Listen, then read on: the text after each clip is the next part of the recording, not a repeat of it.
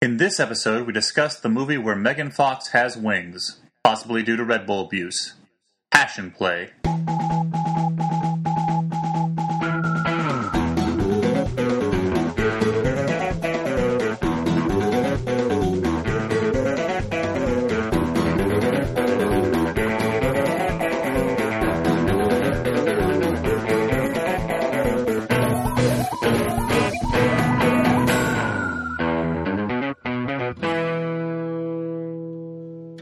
Hey everyone, and welcome to the Flophouse. I'm Dan McCoy. I'm Stuart Wellington. This voice should be associated with the name Elliot Kalin, for that is my name and this is my voice. But you're talking weird. What do you mean, Stuart? I always talk like this. Uh, so, hey, welcome. hey, what's going on? Welcome to our Established. podcast home. Established. Welcome. Let's move on to step two doing the podcast.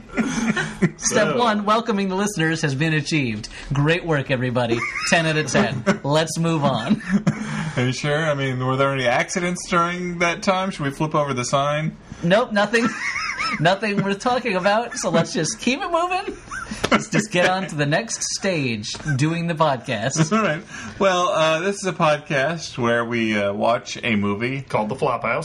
Yeah, a bad Movies movie. called The Flophouse? No, the wait, no, the podcast's called. I'm the sure that Flophouse. they know that if they the Flophouse downloaded it. podcast. Flophouse podcast. We watch a bad a movie that is a flop in some way, and we chat about it. so we've already watched the movie. Yes. Okay. And now- um, That's what happened earlier. Okay. That was th- those were those series of that was the pictures proto step. that were in front of your eyes earlier Okay. in the in the night, Stuart. And uh, now we're on to the part where you talk about the Okay. thing that you saw. And the thing we saw today was a movie called Passion Play. not to be confused. Passion play. yep, pup pup pup fashion play. Not to be confused with the centuries-old Christian tradition of the same name. yeah.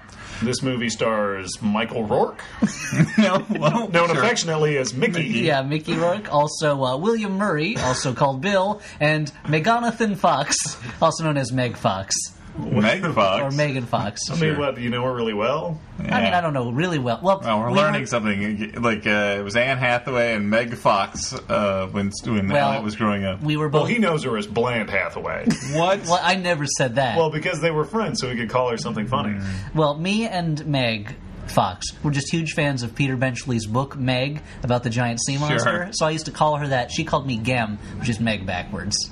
That's weird. I don't, why would she call you by her name No, backwards? it's because we are both fans of the book Meg. Oh, I get it. Ugh. Well, you know what? Let's just forget I ever said I was friends with Megan Fox, okay, and move on.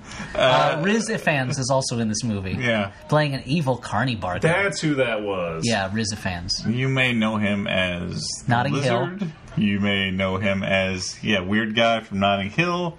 You may know him as uh, balloon s- crazy guy from uh, Enduring Love. Or the ape man from Human Nature.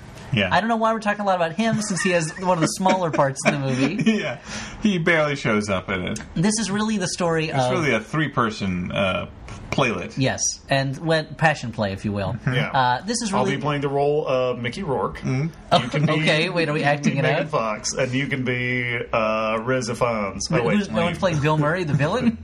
uh, no, not today. So What? th- should we can say what this movie's about? Sure. For anyone who doesn't wait, know, why don't we s- stop and start over? No, let's not do that. Passion Play i has, I think, it came out relatively recently, but it's become a little notorious already for being a bizarre and stupid movie. Mickey Rourke apologized for it, right? Mickey, before it came out, Ricky, Mickey Rourke actually said in an interview that it, sometimes you make stinkers, Mm-hmm. uh, like this one, well, and there there have been several movies that Mickey Rourke has been in that he hasn't apologized for. that are even that are also terrible. Yeah, so you get an, you get a sense, you get a baseline for So- what this movie might be like. This movie was uh, written and directed by Mitch Glazer, who uh, also co-wrote Scrooged, among other things. Uh, and this was a project, a passion project of his own. He was trying to get off the ground for Appropriately about titled. 20 years, uh, feature, starring friends of his.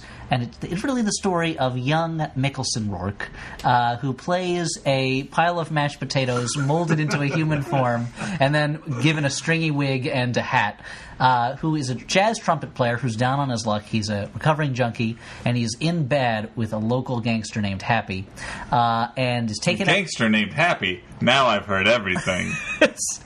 Before, Happy was just the name of a son in Death of a Salesman, but now a gangster? All right. He's taken in out into the desert to be killed, I assume, for pissing off this gangster. But a band of random Indians in karate garb shoot hi- shoot the bad guy, and Mickey Rourke gets away. He wanders through the desert and comes upon a strange sideshow circus in the I middle mean, of the that's desert. the gangster's fault. Like, you don't take a guy out into the desert and not expect to get killed by a kung fu Indian. Well, if you take him to Indian territory, yes, and if you take him to Kung Fu Indian territory, yeah, exactly, Double very yes, much yeah. so. Double There's a yes. fifty Shame percent on you. encounter chance. There's like an 85% encounter chance, 15% chance of rain, which is also going to ruin your assassination, but just because you're going to get your shoes wet. Yeah, So anyway, he stumbles on this circus sideshow run by Riz Ifans as a filthy, stringy-haired fellow. Almost everyone in the movie has stringy hair, uh, and he finds Megan Fox, a an angel woman or bird girl who has real wings. what's the on her difference back. between an angel woman and a b- bird girl? Uh, bird girl is kind of a derogatory racist term against. They prefer to be called angel women. Okay, Yeah. and that makes sense. I mean, she looks like an angel. Uh, well, With her like, smile and her eyes, mm, I don't know about that. silky hair. You know, just you know, just being the the perfect uh, figure of womanhood. Mm, I don't- It looks more like a uh, a robot designed by an alien trying to lure a human man into a spaceship. and in this case succeeded by luring Mickey Rourke. Yeah, Mashed so- potato monster. so when he, he meant to get a man and he almost and he accidentally got a uh, a, a food Uh-huh. golem. Yep. But, the you know- Flophouse, the podcast where we insult all of Hollywood's top stars. Yeah, top stars like Mickey Rourke. uh, so He's uh, gonna come over and grab us with those weird hands of his, with those fingernails that are too big for his stumpy fingers. Yeah. and he's gonna shake us. shake us so hard. Long story short, Mickey Rourke falls in love with the bird girl, but first he kind of cons her into leaving the circus uh, and joining him. But his plan is he's going to kind of trade her to the gangster Bill Murray in exchange for his own life. But he falls in love with her and feels bad about doing that and is going to repent but then the gangster comes along and kidnaps the girl Mm-hmm. uh, takes her to his house and forces her to watch the movie brute force with burt lancaster which is a fantastic She movie was hating it. she did not seem to like it very much. Uh, Mickey Rourke comes by and says, "Come with me," uh, blah, blah, blah. and she says, "No, I'm staying." And it's clear that she's giving up her life to save his life. Yeah, clear to everyone but Mickey Rourke. But Mickey Rourke, who is dumb as a bag of rocks, uh, he resolves to get her back, and eventually does. Yeah. Well, I mean, she's on display as like sort of an art object in a weird like. Uh, Bill Murray lives with her in a hotel for a little bit until Rizafans comes by and tries to get her back. Bill Murray shoots him in the chest and then decides, I guess, it's time to put this girl on display. yeah, she's So she's standing in a in a glass box covering her boobs, wearing just underpants, and Mickey Rourke comes by, smashes the glass box, saves her. While local rich people and debutantes stare at her. Just kind of look on. Mm-hmm. Uh, they get they escape to the roof of a building, and Megan Fox has established by now that she can float when the wind hits her just right, but she can't fly. Her because Mm-hmm. wings her aren't- wings are fucking tiny. they're not big enough. Uh, but Mickey Rourke, delicate lady wings, yeah, and, but I mean, she's not a like human big body wings like with, you I have. mean, Yeah, yeah, you're big manly wings. you're regular hawk man. that's Yeah, what I you're was like trying to Duran do with a Duran mace. from That's- Barbarella. That's that's what I was trying to do is draw attention to me having wings by making fun of her. I'm You're a sorry, regular- guys. It was out of line. your regular Brian Blessed from Flash Gordon. Mm-hmm. Uh, so, and Mickey Rourke to, uh, I guess, force her. It's a Dumbo moment to force her to believe in herself. He jumps off the roof. Uh, Megan Fox dives after him and catches him and manages to fly. Oh my god, it's amazing! She's flying, and they fly over deserts. And he looks down and sees his own dead body. It turns out he was dead the whole time, and he dreamed the whole thing. It's Mm-hmm. And a he real sees- sees Ambrose it- Bierce. sees- Well, I mean, did he dream the whole thing, or this is this is like maybe he was in sort of a purgatory and now he's redeemed? Okay, Mm. that's another way to say it. Purgatory is a series of shitty jazz clubs, laundromats, and circuses. or a terrible movie that you have to w- watch for a while and then you're redeemed at the end, and it ends. and uh, that's the end of the movie. Mm-hmm. So there's this is an hour and a half movie at, with almost no plot in it. A lot of scenes where characters just kind of murmur for a long time with each other. But but just a like a gorgeous film, just beautiful to look at. Just uh, a not real- exactly. Yeah, I mean- uh, if you I like, thought I thought I was the sarcastic one. Are we gonna have to re-hand out personas? Yeah, yeah. yeah. Oh. So now Dan's now the sarcastic one, Stuart's now the know-it-all, and I am the boring guy. Um, excuse me. I'm adjusting my glass. You can't see that. Um, Ambrose Beers. okay. Let's just do this right, okay, guys? Wow. Wow. I don't like this. Let's switch back. I don't. I don't care. okay, for we'll any go of back. that. Let's touch that magic skull in the middle of the table and get our personalities back. Uh-huh. Okay, we're back. Uh, so no, it's actually a terrible looking movie, which is weird considering that it was shot by Christopher Doyle, who is an amazing cinematographer. Works with Wong Kar Wai in a lot of movies. If Okay. anyone saw In the Mood for Love, especially, it's a beautiful movie. This is, however, a terrible looking movie. And that's uh, like you would think it'd be easy with such such beautiful subjects like Mickey Rourke's Like face, Mickey Rourke's face, Bill Murray's Bill face. Murray's face, uh, shitty sets, a lot of green screens. Well, I'm that's the- assuming. I mean- There's a lot of if you've anyone here anyone listening has seen the room where every time they go up on the roof it's green screen of the of the San Francisco skyline. Those green screens are a little bit better than the ones in this movie. It's terrible green screen work. Yeah, this is this movie is a series of unflattering, flatly lit close-ups in hotel rooms and empty stadiums and Empty restaurants, restaurants, empty empty, theaters, like a like a museum that's Yeah. sort of Of, uh, blandly. mainly of Mickey flatly Mickey lit. Rourke's face gets a lot of screen time, and his beautiful chest. and and his weird hairless round torso also gets a fair amount of of uh, screenplay. Uh, and I this is a movie that was written 20 years ago with Mickey Rourke in mind. I think at the time, so Okay. like you could 20 years ago you could buy Mickey Rourke as like a down on his luck but still sexually attractive jazz musician. Twenty years later, I mean, he's got the world at his feet. I don't know if I don't that's think exactly that was the where way, he was uh, going with that. Uh, I mean, An he's- Adonis. Yeah, now he is just the apex There's of certainly human perfection. more of him now. Yeah. more of him to love. Um, making fun of Mickey Rourke's physical appearance aside, what do you think of his performance, Dan?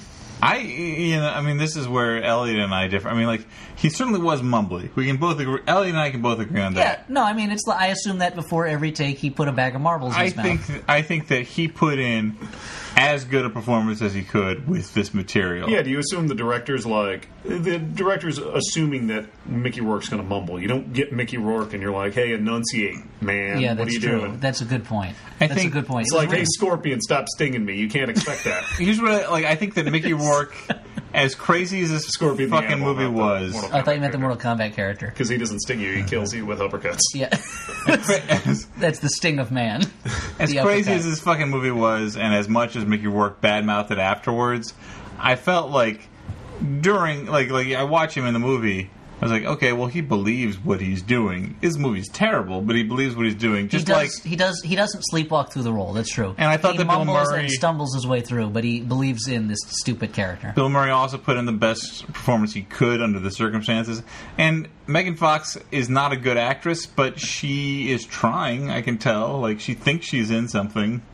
Uh, I don't. She think, does I a don't- pretty good job of imagining she has wings. Yeah, I That's don't- true. Yeah. I don't think that any of the actors are at fault for this movie. Like this movie's fault No, no, entirely certainly. lies It's a- on it's- the writer director. It's not a very good story, and it's poorly paced and very slow. And there's a lot of scenes of characters just kind of looking around or mumbling to each other. There's There are a lot- that, there's that weird moment uh, about 15 minutes into the movie, or maybe 20 minutes into the movie, where that female character, whose role I don't remember, uh, basically just recounts everything that has happened up until that point. Oh, Kelly Lynch's character. Yeah. Yeah, Who was she- Mickey Rourke's kind of confidant.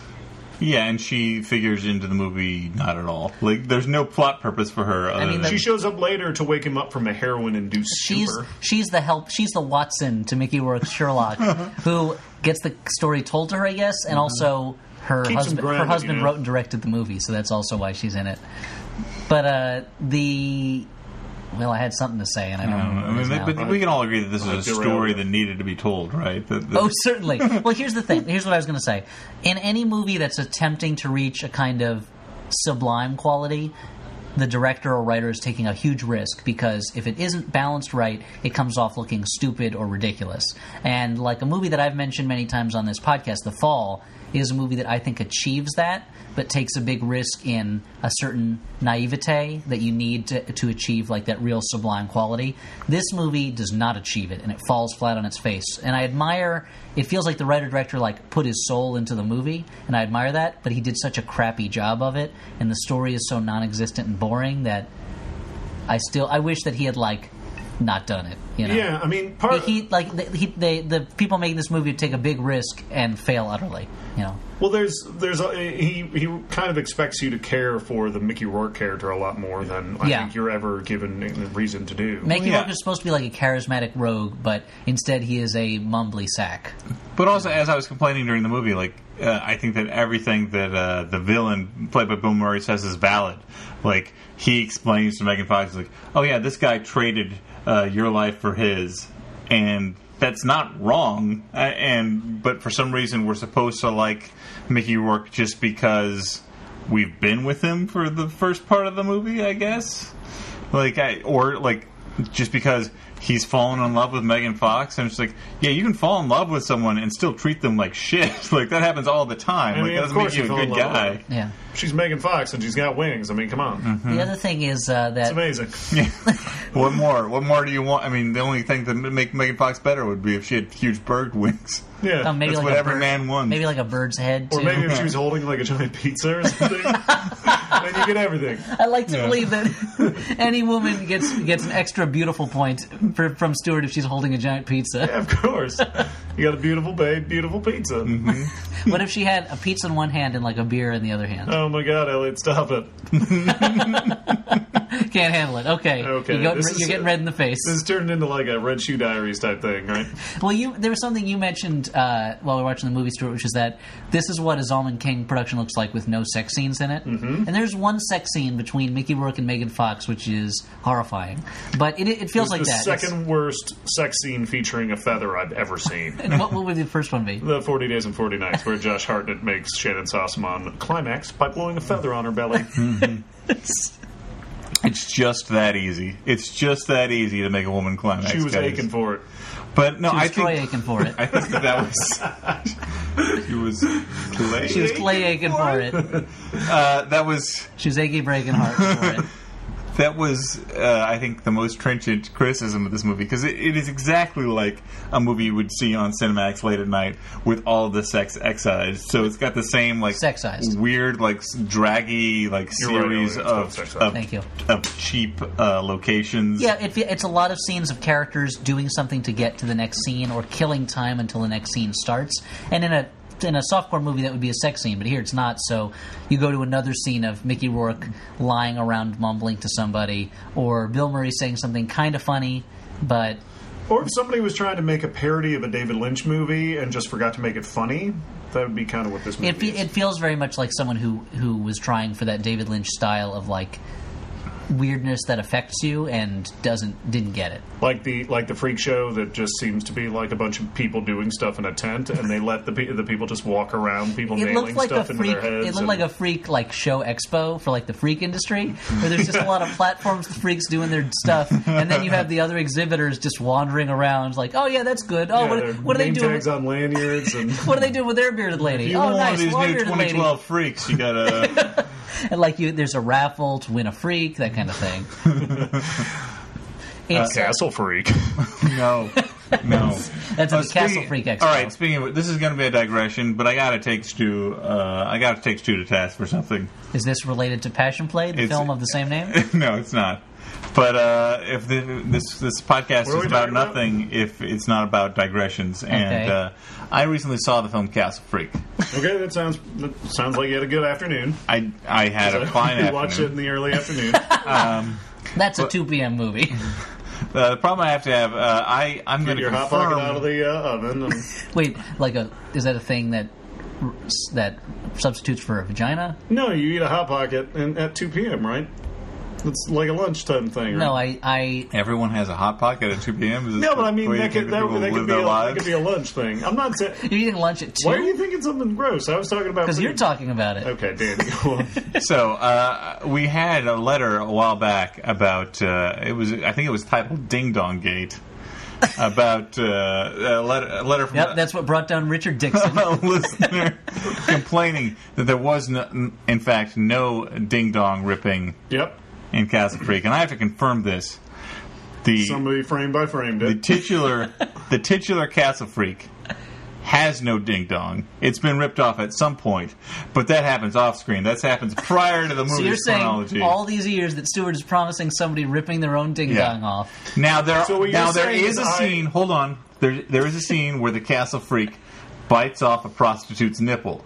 So I imagine that in your mind you conflated the biting off of the prostitute's nipple and the missing ding dong of the castle freak into the castle freak Wow, ripping this his own is like ding an dong. episode of off. Columbo. Yeah, are you putting yourself into Just, just my one more, shoes? just one more thing, Stuart. When I first saw Castle Freak Clearly. 15 years ago, imagining that you're drunk and stupid and probably full of hormones or whatever I was, uh, animal You're like, Mm-hmm. holy hormones. shit, that guy just ripped his own ding dong off. Yep, and or maybe m- one of my drunk or high buddies said that, and I just went along with it. like, so, Uh-huh. yeah, are you pretty saying weird. I now have to make some kind of letter of apology to all those dudes who listen to my podcast and have managed to talk their friends into watching Castle Freak? 'Cause it's On like, the basis of hey, the I heard that ding-dong this guy ripping. ripped a ding dong off, and his friends were like, "That sounds really awesome." Well, I think that if you don't apologize to them, we have a potential class action suit on our hands. of From a- who? Fucking Full Moon a, Pictures? A bunch of a bunch of flophouse With all the money I listeners. spent on their fucking action figures, No, no. All those Puppet Master dolls that you bought. all those flophouse listeners out there who have spent the money to rent Castle Freak based on the ding dong where ripping. can you rent Castle Freak at? I the don't only know. way to see Castle Freak is to say Castle Freak three times in a blind alley. A tiny gnome appears, gives you a reel of film. You trade that in on a nightclub to a giant spider. The spider scurries away, gets a videotape. You watch, you watch the videotape, then you get a phone call. Tells you in a week there's going to be a ghost girl in a location TBD. Sounds right. You go there, you give her ten dollars in pennies. She, she hits you panties? pennies. Okay. Yeah, but in a girl's panty Okay. she hits you twice on both sides of the face with a fish, and then you fall asleep. And when you wake up, you have a memory of having seen Castle Freak. Well, I mean- That's Sure. the only way to see it. I I mean I got it from Netflix, so I don't know what. Maybe you didn't see the right version. Then. Okay, no, you're probably right. I Eh, I I think this is apologize. the Yeah, way you the see the afternoon. unrated version. All right. Yeah, you have to see it at 2 p.m. Yeah, That maybe I unlocks saw the hidden unrated scene. version. Maybe I you watched the looked up fucking- the unrated version on IMDb. There's no ding dong ripping in that. There are That was one, of differences. the, was one of the keywords not ding dong rip? On the In IMDb trivia, it said Yeah, right. Stuart Wellington falsely claims there's a ding dong ripped off. do not believe Star him. Jeffrey Combs disagrees. All right. Well, uh, to get back to the movie. So passion play. so Passion anyway, uh, Play. I guess viewers, you're going to have to watch Castle Freak yourself and the unrated version to see who's decide right. for yourself. in the battle of the casts, Stewart or Dan. Are you cool like Stuart or like a grouchy dude like Dan? Stuart Wellington, the Raging Cajun, and Dan McCoy, the Bland Band. Together again for one Uh, I was show on board only. with the grouchy part, but I don't know Oh. about the bland. yeah, I The mean, slouchy grouch. Um, Slouchy grouch. I'll take it. so passion play. So Um, passion play. There's not a lot to say about it except There's that that it's great crazy. moment where uh, Reese Riz Ifans. Riz, it's Riz. the RZA ifans. Is what it's okay, called. where he 'Cause pours he's a Mickey fan of the Rourke a RZA. drink before slapping it right out of his hand. that was pretty great. There's all, the bet. This is a movie where no no lie. This is a movie about a woman with wings and a gangster tracking down a jazz musician. The best part of the movie, the best thing about it, is at one point there's a glimpse of a bottle of, al- of liquor and the label says Gordon Shumway's. that is, and, and for those who don't remember, Gordon Shumway is Alf's real name. So this is a Alf world. from the television show Alf. From the I Thanks hit for show, Alf. clarifying to the people who are wa- listening to this podcast. said Alf really fast, so I just want to clarify. The alien, They know alien who life Gordon form. fucking Shumway is. Oh, you're mad at me. I thought you were mad at Dan. both. I'm mad so- at both of you right now. So while this You're just mad that the ding dong ripping never happened. While I'm this really dumb not- story about a woman with wings is going on, Alf is running a distillery somewhere in that universe, and we are not seeing that story. so do you think that's small batch gin? Like, do you think that's craft gin? That I think Alf Mm-hmm. it started that way, but I think it got way big. He's since he's long sold out, and he's just making Is, mass-produced I gin. mean, we haven't heard a lot from Alf recently. He's we had probably, that talk show for a little bit. That's true. I don't know how long ago that was, uh, and he Yeah, maybe he- I'd say he went back to Melmac, but everyone knows that was So destroyed. He's kind of like a Dan Aykroyd figure. He's mainly in, in booze now. and he keeps promising Ghostbusters three. Speaking of which, as Stewart said during the movie, uh, Bill Murray is not going to make Ghostbusters 3, but he's going to make this film. he's going to make Passion Play. I'll tell you what. If making Every fan of Ghostbusters rent Passion Play and get really mad about it. if making passion play stops Ashton Kutcher from becoming a Ghostbuster, then I'm all for it. Wait, Ashton Kutcher is going to be a Ghostbuster? After they, uh, Ivan Reitman kept saying like, "Oh yeah, we want it's going to Like be a, Ghostbuster Kids a or new something? generation of Ghostbusters, like Ashton Kutcher and I don't Stop know who else he saying that. said. Maybe Hurts Se- my brain Seth Green. every time you say it. Uh, here's a problem with this movie. Okay, Uh, you're play talking it about on me um, because this Is that movie like is a next flawless. generation of Goonies? Like, There's what do you mean the Toonies. next generation I of thought they were Goonies? going to make another Goonies, Goonies, Toonies. movie and do do it with like Goonies kids. Goonies Junior. yeah, no, like, like, Little- that- all Little the, No, Goonies. that was the Yeah, thing. like the with a little Goonies- baby sloth. the Goonies were supposed to uh, have grown up, and then uh, their kids were the next generation of Goonies. And when was this going to happen? I don't know. They they were Because you could talking do about that it. with any movie. Casablanca 2. Yeah. The characters have grown up, now the kids are in trouble with the Nazis. Well, I like it. don't know. Schindler's List 2. Historically. The characters have grown up, and now their kids are in trouble with the Nazis. you might want to look into when the Nazis happened and like I how don't think long. so. that- They can be space Nazis. Von Ryan's Express 2. Von Ryan's an old man, now his kids are in trouble with the Nazis. sure. Hogan's Heroes. Sophie's Let's just choice let- too. Let's just let LA Hmm. keep naming What I'm things. saying is there are a lot of movies with Nazis as the villains. Uh, no, uh, you were talking about a movie that seeks transcendence. Part of the problem with this movie is like all the transcendence it's seeking is dependent on the ending of the film, but the ending of the film is like a shitty twist. Like for If that's a twist when Like- she can fly and no, stuff. no, no, that, that he's is- been dead. That he's been dead the whole time. Oh. like the, if all of the That's why I meaning see- of the film is is weighted on wait a minute. Uh-uh. Oh, uh-oh, I feel a mirror's coming on. happening again. Wait, he was dead. That's why they see his body at the end when they fly away. I thought that was just a, like a weird shot, like he was tired after after fooling around. Wait, so Oh, He's he was just looking resting at himself. So wait, that's why I had such a weird look on his face when she was flying him around. because he realized he was dead and he was about to go to heaven. Okay, wait, really? Yeah, or so how'd he die? he was shot. at the beginning of the the movie. beginning. So wait, they had ninjas in the. He wasn't Kung Fu saved by ninjas. the ninja engines. the ninja engines failed to save him. Wait. Okay, so he was dead the whole time. He was dead from the moment that guy brought him to the desert and was about to shoot him. so who saved the girl with the wings from There the? was never no Girl existed. with the wings. Okay, I so- mean, she might be an angel, but Oh, we forgot to mention the scene where uh, Megan Fox goes to a plastic surgeon to get her wings removed, and uh, and the guy looks like Roger Sterling. he's who's like about a to poor cut him man's off. Roger Sterling. And Mickey Rourke comes in and says, "Don't do this," and takes her out. And, then And he's like, she can't live a normal life with wings like this, which is what any doctor would say. and Mickey Rourke says, "So what's so great about normal?" moral, And then- moral and then hazard. we, Yeah. all, we had to pause the movie and look at each other Yeah. and, And agree just with him. Let it sink in, yeah. Ugh, not since Lucas have I been hit so hard with that lesson. It was like a scene on X X three, The Last Stand, or what, what's the third X Men movie? I don't know. That angel in it. Yeah, the Uh-huh. that's one the with important the- Someone word. with wings. Yeah. There you go.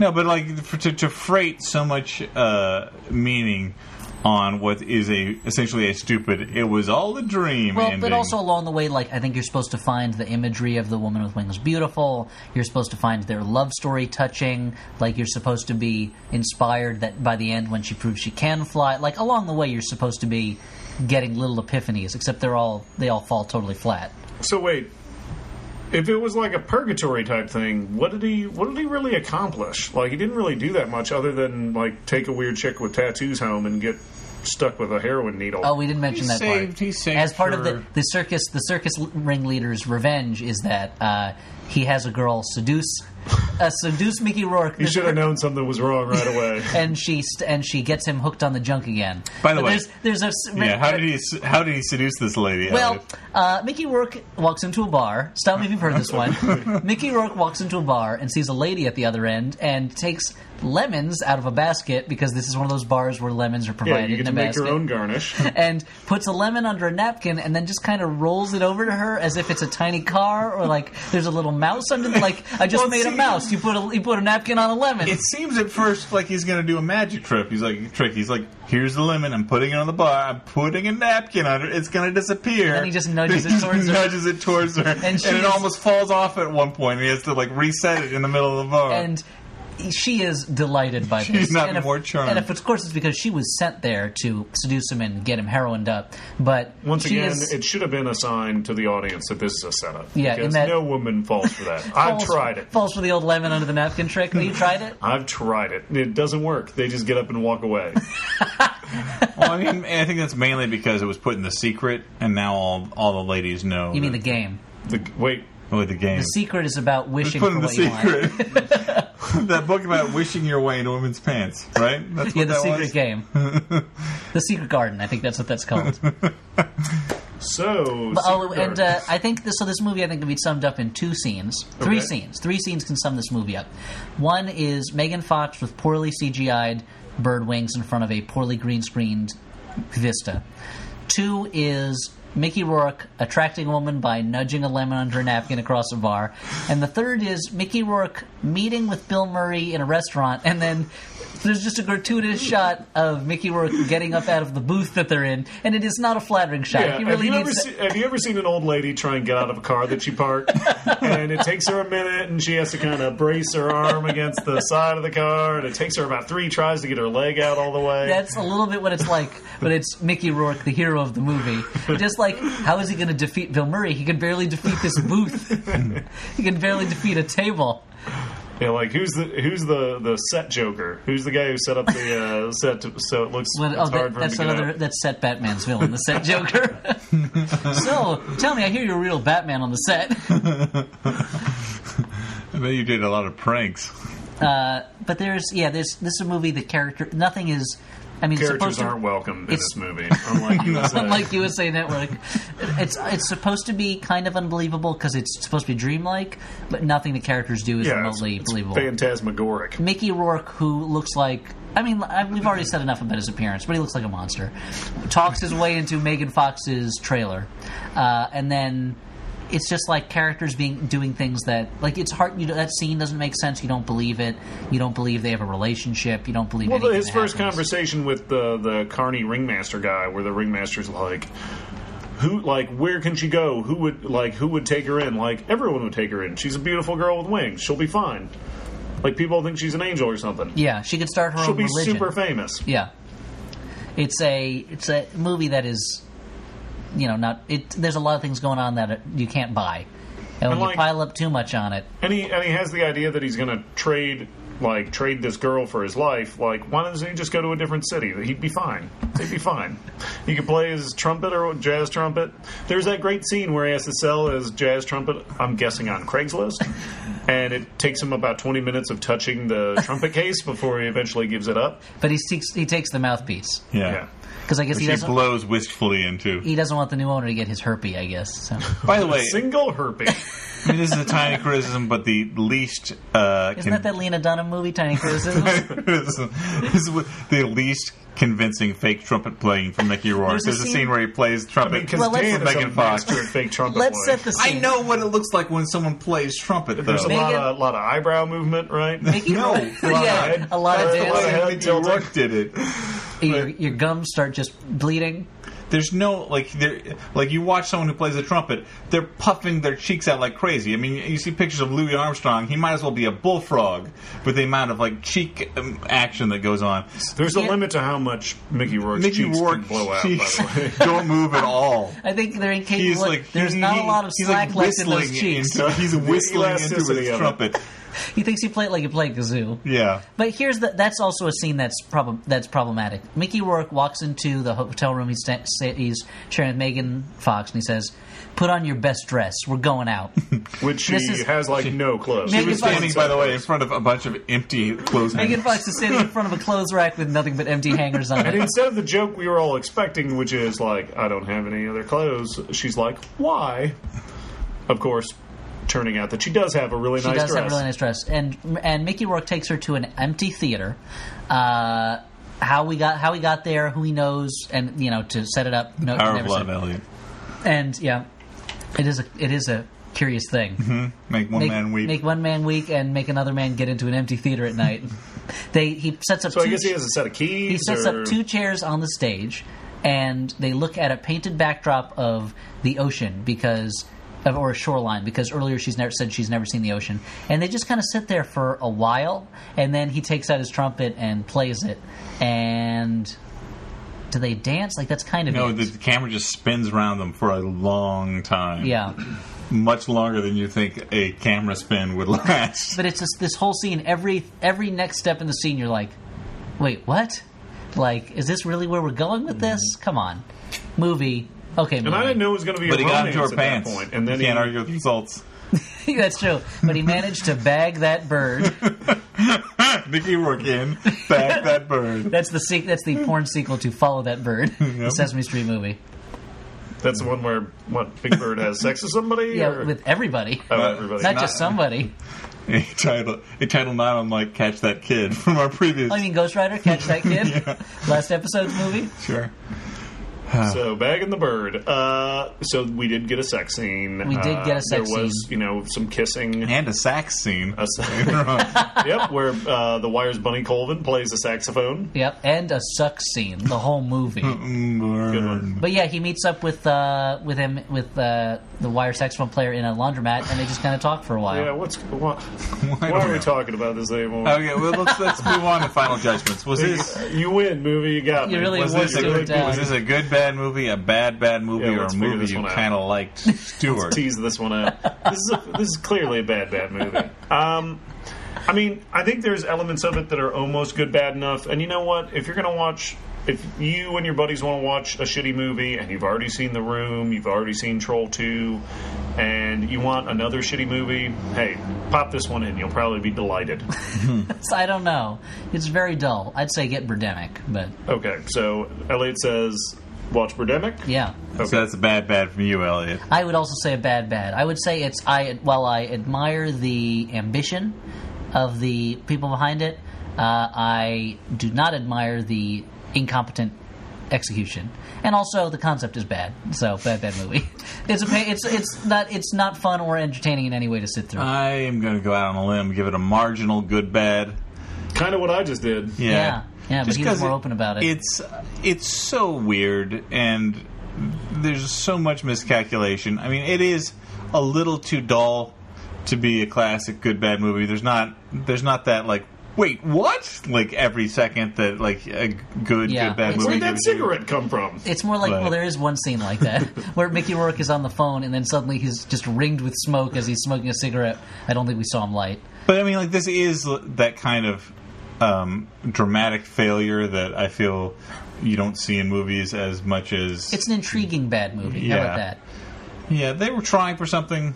It did. It didn't happen. But Hey, look, uh, Megan Fox learned to soar at the end, but unfortunately, Passion Play fell to the ground. but we learned to snore at the end. All right, well, I, I like- I like went Dan's for po- better. I went for poetry, and you went for the for a, more of a Gene Shalit rhyme. so I guess highbrow, lowbrow. That's what you get. That's what you get on the Flophouse. So uh, We range from the heights of poetic excess to the lows of Burma Shave jingle writing. Okay, so So what do we have to, what do we- uh, what's our next segment? So we finished the talking about the movie phase. Now we move into what full phase? What wait. part of the human centipede is this?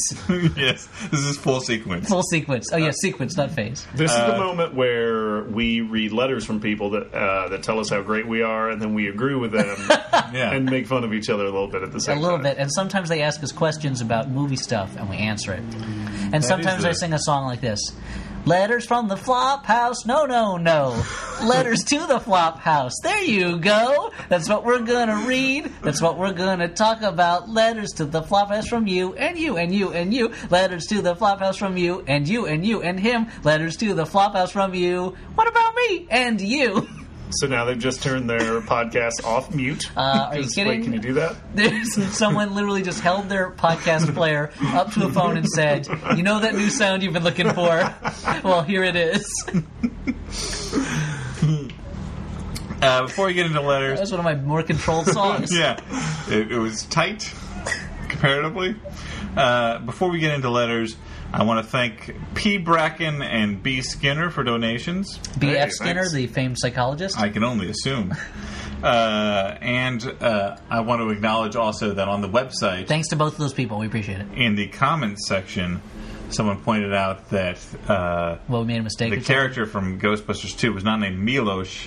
His name was, of course, Janosch. oh, Yeah. how did we get that one wrong? Uh, it's a shameful. It's a shameful day when we get a Ghostbusters 2 reference. Oh my god! Yeah, But um, I guess we should just give up. you know what? Let's throw in the towel because I'm just wearing a towel right now. This letter is from Steve, last name withheld, and he says, "Dearest Flophouse, I was intrigued as Stewart was as to how far you can stretch a naming convention like one for the money. Apparently, quite far." Oh yeah. although terrible plum puns were used as filler.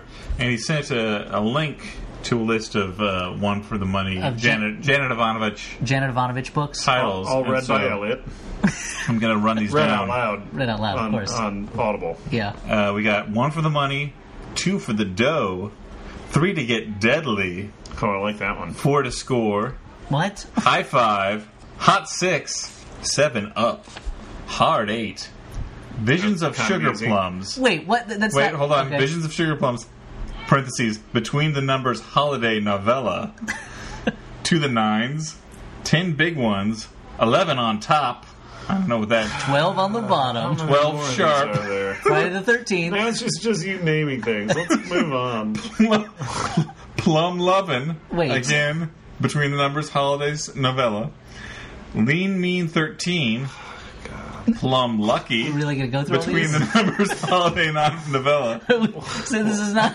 Fearless, fearless Oh, fourteen. That's not even a pun or a phrase or anything. plum spooky between the numbers novel. Finger lickin' fifteen. I don't know. Finger lickin' That's fifteen. that's another way of saying San Quentin Quayle. You know, like a, a, a young girl. Sizzlin' sixteen. That's another way of saying that. Smokin' seventeen. Again, yes. Explosive eighteen. Oh, Yeah, that just gets lazy after a little while. Yeah. You naughty nineteen, should- no. twenty twenty, and twenty twenty one again. He says you should all consider yourself fortunate that a bad bad movie might take two to three hours from your usual life instead of the significantly more time a bad book does. Keep up the excellent look. Or the, sorry, the excellent work Thank you. The laugh out Thanks, man. loud laughter you provide is worth the angry glare I get on London's tube. If this gets read on the podcast, I look forward to the opportunity that this will give Elliot to put on a British accent. What accent would that be? That's says not Elliot. Daniel Craig.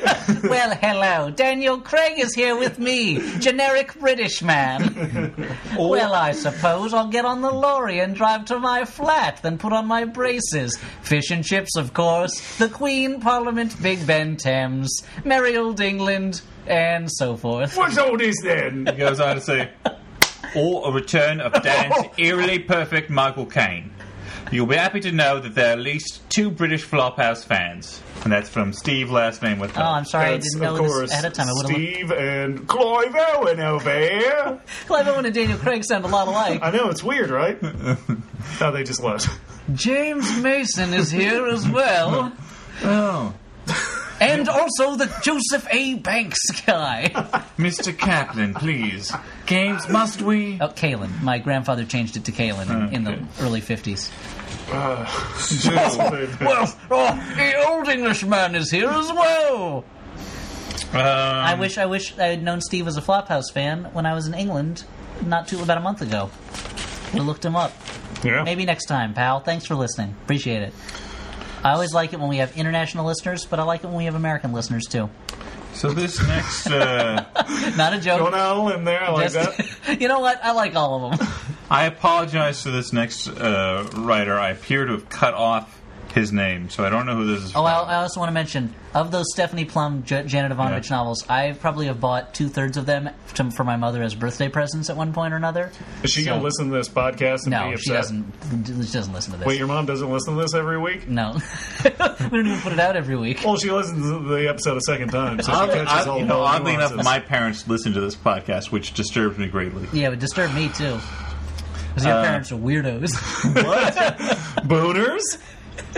So, again, again, I apologize though for, to the writer of parents? this next letter. no, I was saying this, and then disappointing. Elliot cut me off. Uh, I, I I apologize for not having the name attached to this email. so um, we'll just assume Dan wrote it himself. Yeah, it says, "Hey, floppity doodahs." Cue Elliot singing. Every now and Floppity then, Uh, doo da, floppity yay. Probably not Dan My Reyes. oh my, what Oh, a God. floppity day. Flopping up here and flopping down there. Flopping around and everywhere. Okay. There's a flopper. anyway, on my every now flopper. and then, a It's present the flop. is it's given flopule. to me Every flop is floppy floppable. by the great old ones of cyberspace. So t- today was Christmas come early when I found the trailer for Alex Cross. The phrase "best movie in history of everything" is thrown out a lot, but the trailer for Alex I Cross can't say I've ever heard that. shows this to be an apropos phrase for this stunning masterpiece. Let's count the reasons for genius. Number one, Tyler Perry is an action cop, serial killer hunter, FBI profiler, or something. If you didn't read that right, this is the famous cross-dresser Tyler Perry, Q Housecat. Number two, jacked This up. guy really has this wrapped around his finger. Number two, jacked up, shaved head MMA fighting albino over enunciating ex military serial killer, played by Matthew Fox from the great and should have been flopcasted Speed Racer. Number three, verbal cliches thrown around like an early 90s thriller. It's got to be two to three guys to pull this off. No, it's one guy. I'm fascinated by Payne. He's ex military, judging by his tactics. Did someone write in just with a review of the Alex Cross trailer? What Yes. does this have to do with us? What's so money to pay? What's the world to suffer? I think this is viral marketing for the Alex Cross movie. Number number four, visual cre- cliches thrown around Uh, like Tyler last name with Phil. thrown around, but like CSI, visual cliches thrown around, but like CS, CSA Miami Candy, serial CSA? serial killer pasting a newspaper clipping to a mirror, running down a dark tunnel, wife in peril, daughter slow mo piano playing, rocket launcher blowing up government trucks. I This like is, that. I think this is just an E. Cummings poem now. Number five, this catchphrase don't ever cross Alex Cross. Number six, Flophouse fave Eddie Burns. Number seven, and lastly, scuba gear. I think my head might explode. Wasn't that that dog that solved crimes underwater? Scuba gear. Yeah. Yeah. So uh, he says, enjoy, and my recommendation for a Flophouse theater excursion. Okay, well, thanks the producers of Alex Cross for advertising on our on our I think podcast. that's illegitimate. I, what, uh, what's uh, illegitimate about that is, uh, I Wait. mean, they're talking about a trailer that looks crazy. Ille- legitimate. Ille- yeah, you're right. Okay. It's- I thought this was the podcast where we watch a bad movie and then we talk about it, not the write to us about your favorite trailers podcast. No offense, no name withheld. It's just uh, I appreciate your writing in. Now I feel better about cutting this guy's name off if Elliot was going to rip him a new one. Oh yeah, tore him a whole new one. Yeah, a trying whole to- new thing. Yeah, he doesn't have to buy one because Elliot just ripped him one. Why would you buy one? Uh, wait, wait. What? What's? I'm certainly what are not if we talking about? Elliot's handing him out. Yeah, that's New. the thing. You're right. I'm giving these things away for free when I could be charging. All right. So well, if you didn't like that, here's a much more concise I'm not letter. saying I didn't like it. I'm just questioned the appropriateness. it's about a bad movie, theoretically. so this is from uh, Jokes on you guys because that Alex Cross movie is going to be awesome. this is from someone called Collision. That's okay. It It's- might be an insurance company. It's titled. It's titled Lower Rates for Your Auto Insurance. Like, Dan, Dear- I think you printed off the wrong email. Dear Flop House, Mr. House, are you looking for lower rates for your auto insurance? Okay. It's titled Flophouse Found in the Boonies. My girlfriend and I went camping last Is this weekend. about an actual fl- okay? Continue. and out of the middle of nowhere in the El Dorado National Forest, stopping for gas slash food slash world class shitty cup of coffee at the checkout counter, we encountered a quick pile of three DVDs Desperado on top, then Vantage Point, then 12 rounds. Whoa. So I'm not quite sure why you're getting your movies from a truck stop way the hell out in the middle of California. We are. And I look Yeah. forward to you handling Desperado. And oh my God, you're selling your DVDs to that store, and I must know why. So why are you desperate to send floppers in the El Dor- El Dora- El Dorado National Forest? Why? I think a real question is why people don't write more letters that are hard for Dan to pronounce. Mm-hmm. Yeah, I like him. um, uh, well, I think he's found our secret, our secret movie source. Yep. Which is the cafe at the El Dorado National Forest. Uh, It's you got getting us- expensive to fly out there every as couple charged. weeks. And then keeping the uh, keeping the DVDs in some kind of a freezer tank, some Yeah. pressure pressurized tank, so that they don't get ruined. so that they survive the trip. Yeah, I'm still not sure that that's an expenditure we really need to. I've run uh, the numbers. It's the only way to do it. Most of the time, we're on a motorbike, so and that doesn't use that much gas, yeah. right? Yeah, yeah. With the, the double sidecars, of course. Devil sidecars is, of course, yeah. A Attached devil with sidecar? no, no, not a devil sidecar, a double sidecar attached with double-sided ca- tape. Now you would imagine that uh, that would be a sidecar on each side of the motorcycle. No, no, no, no, no, no. One of the sidecars has his own sidecar. mini sidecar. I sit in that one. Stuart sits in the big sidecar, and Dan actually sits in a sidecar on top of the motorcycle. Yeah, because if I was in charge of the driving, then the motorcycle drives itself. It's, like- it's magic. yeah, and speaks with a It's a Brooklyn robo. accent. Yeah. It's a robocycle. It's a Brooklyn magic Brooklyn RoboCycle. It's like the Where skate- where it's you like uh, the where you skateboard guys from the going to Skateboard today? Kid. Just take us to El Dorado, bikey. Aw, I want to see some other national parks. You shut up. You take us there. You gotta be taken for a man with these robocycles. they will roll all over you. Oh yeah, with their sidecars and everything. Jerks. Anyway, this last letter is titled Purpozoid. Last letter of the night. Only one more letter. Let's do it right. One last letter to make it last. Don't go fast. It's the last one tonight. Last letter. Dan, you have the floor. it's titled. I hope See, the people problem put is their like kids you to sleep sing with that one. The problem, the problem with your songs is you sing, I take a drink, I don't know when your song's gonna Hey, end. I don't know when the song is going to end either. The song tells me. You're doing it, dude. Yeah, uh, we want people to imagine that Elliot's practicing this shit with us. Yeah, with a full orchestra. So this last email is is titled Pervisoid Number Two, uh, from Stephen Last Name Whoa, Withheld. is Oh, someone attempting to gain the throne? Pervisoid number two? Well, listen, and you'll you'll learn. Wouldn't that be your long lost son? Stephen Last Name Withheld says, Dearest Floppers and Housecat, a couple weeks ago I was recommended that I listen to your podcast. In the time since, I've been working my way through the archives. At A least disappointing week. I've been working my way through the archives, at least every episode with Elliot. I find episodes Woo! without him to be intolerable Yeah. because just as Dan is the essential boring Leonardo or Cyclops, Elliot brings the rogue element of a Raphael or a Gambit, and I guess Stewart is Donatello or Forge? I don't know. Now that doesn't make any sense.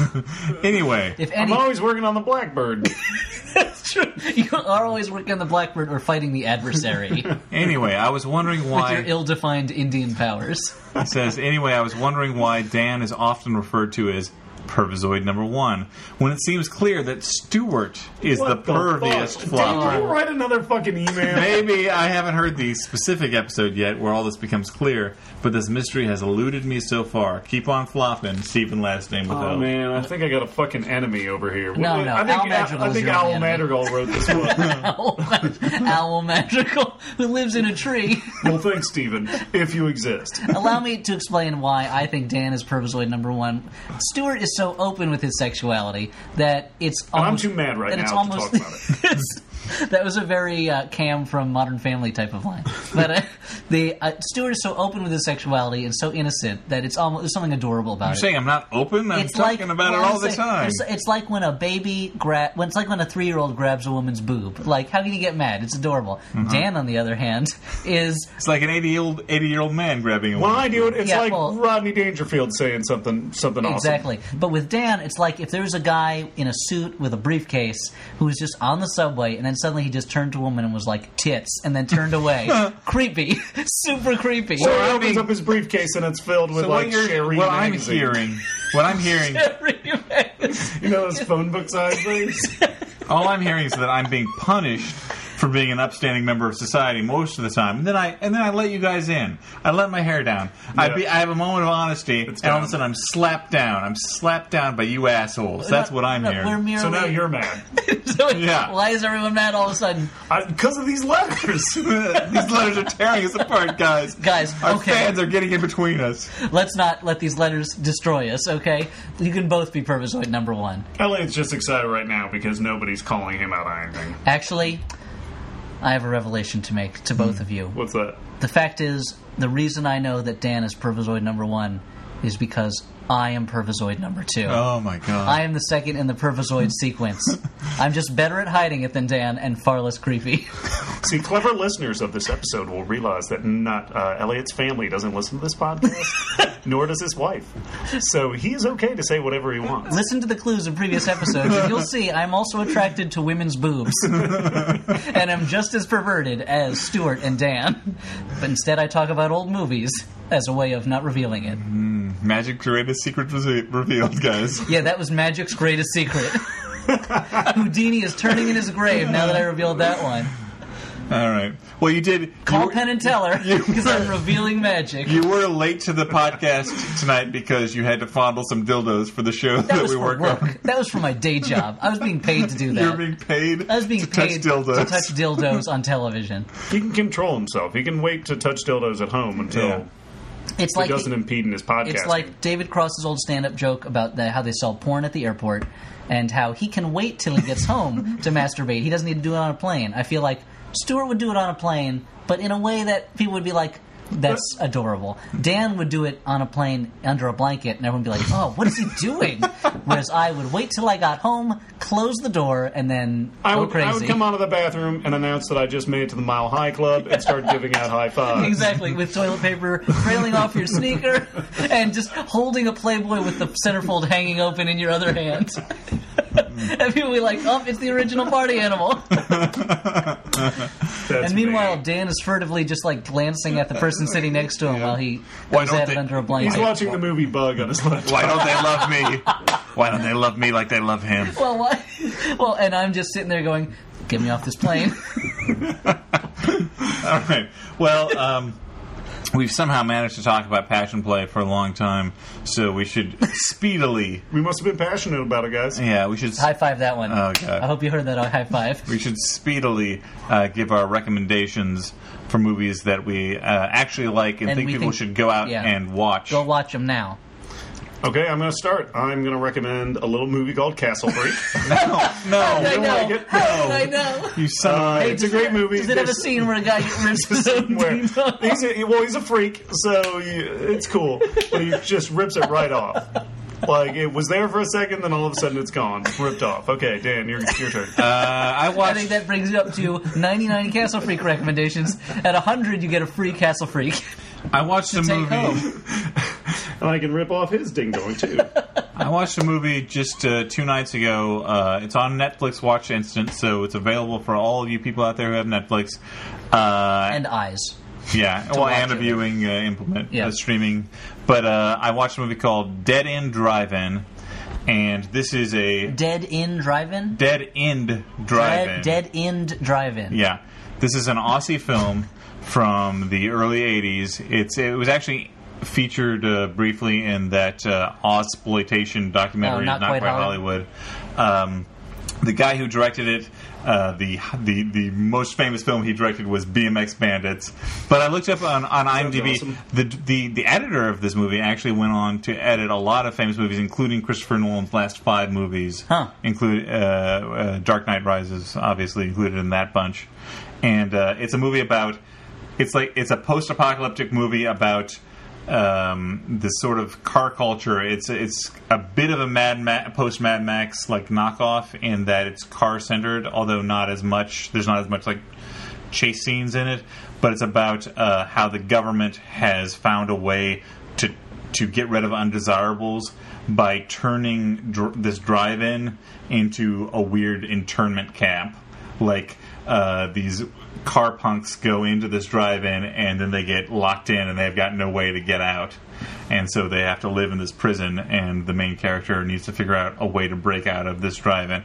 And it's actually really beautifully shot. If you like 1980s style uh, post-apocalyptic films. It's That's a little you know, niche, but that's okay. If you're listening to this podcast, you probably don't. It's it's it's a you know it might be a little niche, but it, it hits all it hit all my sweet spots. Whoa. It's it's a beautiful looking movie. It's got like weird and if you love if you love drive-ins, it's got great loving shots of weird like neon drive-in and like people just hanging out uh, in this half party half uh, prison, and it's a it's a really fun movie. So that's my recommendation. I'm going to recommend very quickly a movie called Blast of Silence, uh, which is available on the Criterion Collection uh, on digital video disc, uh, and it is a low budget. Film noir crime thriller from the very early 60s, late 50s, I think it's around 60, 61, uh, about a man who is a killer for hire who goes to New York City on a job and has some trouble accomplishing the job but has to go through with it.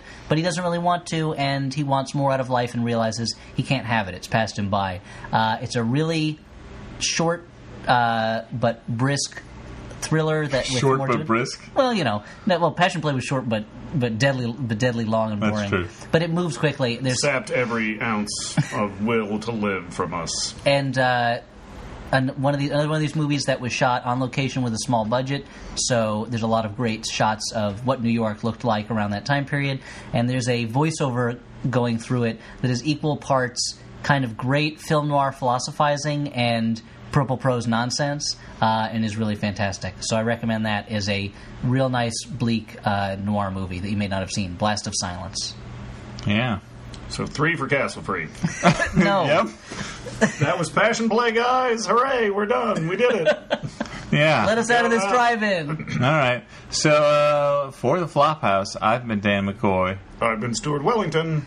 And let me check. Elliot Kalin, that's me. Well, I don't know why you reached into your pants to figure that out. That's where I have it written. Okay. Uh, yeah. Good night, everyone. Boom. Did it.